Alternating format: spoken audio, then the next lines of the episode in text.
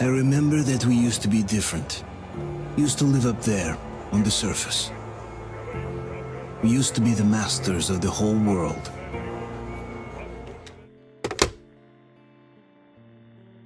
آخر زمان و پایان داستان بشریت همیشه یکی از جالب ترین و خلاقانه ترین عرصه ها برای نویسنده ها و متفکرهای مختلف بوده. میشه گفت که همه ما به طور ذاتی دوست داریم که از آینده خودمون به نحوی با خبر بشیم و به تبعید پردازی در این زمینه هم برامون جذابه. از بمباران اتمی گرفته تا برخورد با آدم فضایی ها و صدها پیش دیگه همه این ایده ها به نوعی وارد فیلم ها و داستان ها و بازی های رایانه و غیره شدن. هر کدوم از ماها هم ایده محبوب یا خاص خودمون رو داریم. از بین تمام این تفکرات و ایده ها مثل خیلی از ژانرهای دیگه داستان های خوب و بدی به وجود اومده. اما هر از چنگاهی هم یه شاهکار واقعی متولد میشه که اثراتش روی ذهن و فرهنگ ما تا مدت ها باقی میمونه. به شخص فکر می‌کنم که کتاب مترو 2033 اثر دیمیتری گولوخوفسکی از جمله این کتاب است. خیلی تمایل ندارم درباره کتاب یا داستان توضیح بدم چون فکر می‌کنم لذت اصلی کتاب مطالعه شخصیش باشه ولی همونطور که از اسم کتاب پیداست داستان در سال 2033 و از دیدگاه اشخاص نجات یافته از بمباران اتمی در ایستگاه های متروی روسیه روایت میشه نحوه روایت داستان، نحوه ایجاد تعلیق و ترس، شخصیت های خیلی پیچیده و توصیفات بینظیر محیط هم همه از ویژگی های قلم آقای دیمیتری هستند. ترجمه این کتاب هم توسط آقای فرباد آسان انجام شده و ناشرش هم کتاب سرای تندیسه. بهتون حتما توصیه می‌کنم حتی اگه به این سبک علاقه ندارین هم این کتاب رو امتحان کنید. تا هم از ناشران و مترجمای داخلی حمایت کرده باشین. هم خدا رو چه دیدین شاید نظرتون عوض شد. علاوه بر کتابم سه بازی رایانه ای به اسم مترو 2033 مترو لاست لایت و مترو اکسدس بر اساس این کتابا ساخته شدن که خب یه مقدار قدیمی هستن. ولی اگه علاقه داشته باشین بهتون توصیه می‌کنم حتما امتحانشون کنید چون واقعا لذت بخشن.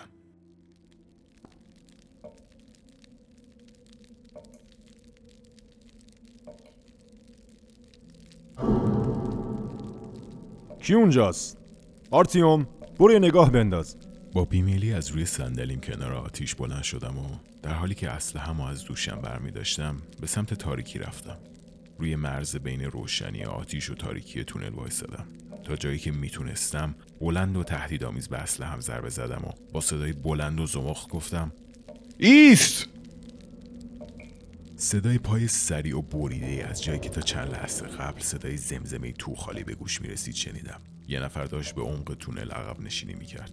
صدای خشنم و لرزه اصل هم ترسونده بودش. با عجله به سمت آتیش برگشتم و به پایوتر آندروویش جواب دادم. کسی جلو نیومد. جوابی هم داده نشد. گمونم فرار کردن. احمق بهت دستور دقیق داده شده. اگه جواب ندادن فورا شلیک می‌کنی. از کجا می‌دونی کی بود؟ شاید شاید موجودات تاریکی دارن به همون نزدیک میشن.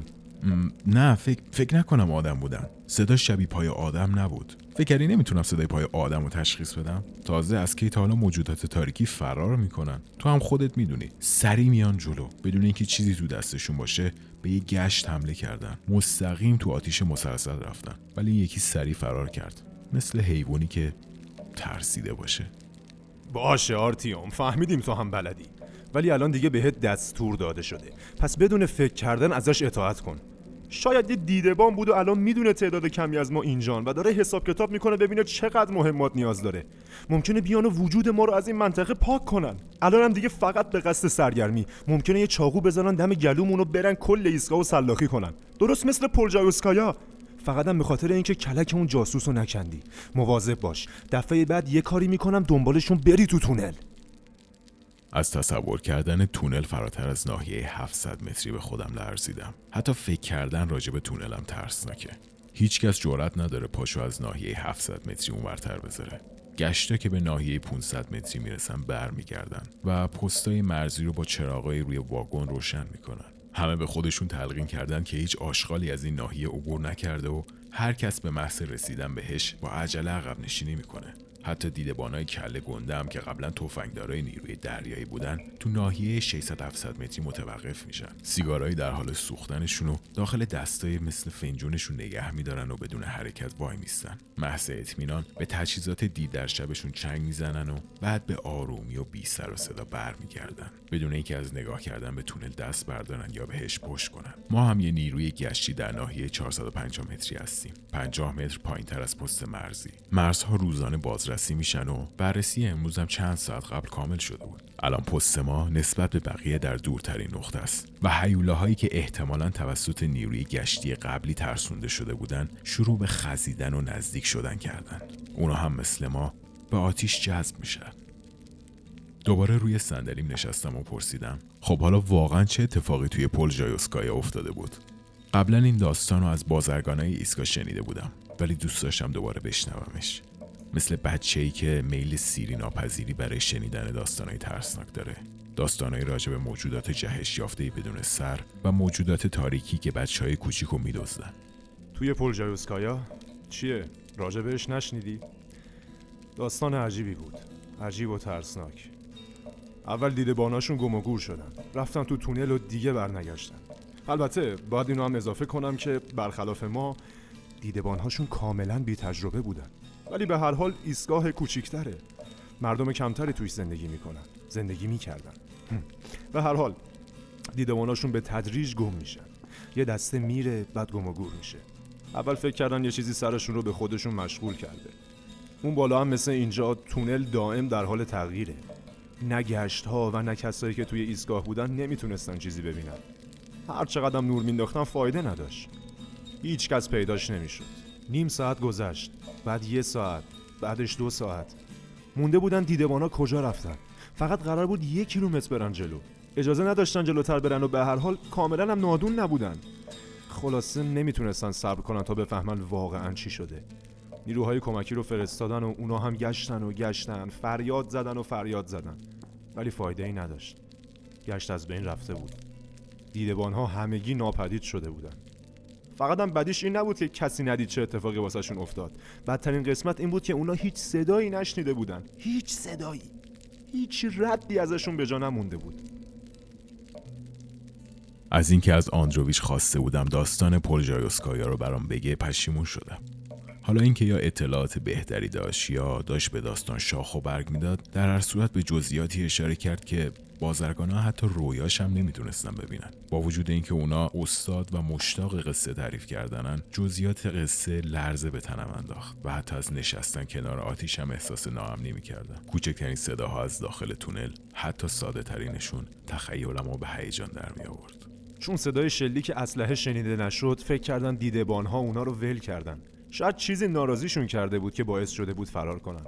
گفتن برن به جهنم. گفتن اگه زندگی ساده می‌خوان اگه می‌خوان مثل یه سری ارازل دور خودشون بچرخند بذار بدون اینکه پشت سرشون رو نگاه کنن بزنن به چاک. نگاه کردن به قضیه از این دید ساده تر و آسونتر بود. ولی یه هفته بعد یه گروه دیدبان دیگه هم گم شد. قرار نبود اونا هم از نیم کیلومتری ایستگاه دور بشن و باز هم قضیه مثل قبل بود. بدون صدا و بدون اثر. مثل اینکه دود شدن رفتن هوا. برای همین توی ایستگاه همه نگران شدن. تو عرض یه هفته دو تا گروه ناپدید شده بودن. خب باید یه کاری می‌کردن. باید نقشه میکشیدن. خلاصه یه خط قرنطینه توی ناحیه 300 متری تعیین کردن. طبق قوانین سنگربندی یه سری کیسه شم بردن به خط و مسلسل نصب کردن و نورافکن انداختن. یه دونده فرستادن به بگوایا. یه اتحاد با بگوایا و خیابون 1905 تشکیل دادن. اولین دونده تازه به بگوایا رسیده بود و اونا داشتن تصمیم می‌گرفتن چه جوابی بدن. که دونده دوم سر تا پا عرق اومد. گفت خط قرنطینه که اون همه تقویتش کرده بودن نابود شده. بدون اینکه حتی یه تیر شلیک بشه. همشون سلاخی شده بودن و انگارم که توی خواب سلاخی شده بودن.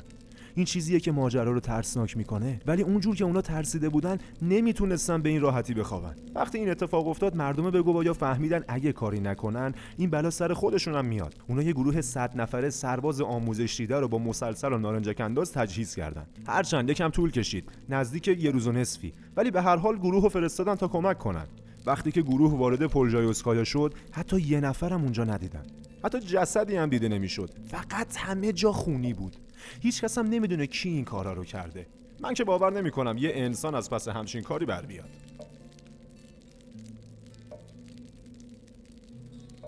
آندروویچ سکوت کرد و به آتیش خیره شد. صرفه بلندی کردم و گفتم آره باید به شلیک می‌کردم. کار احمقانه ای بود.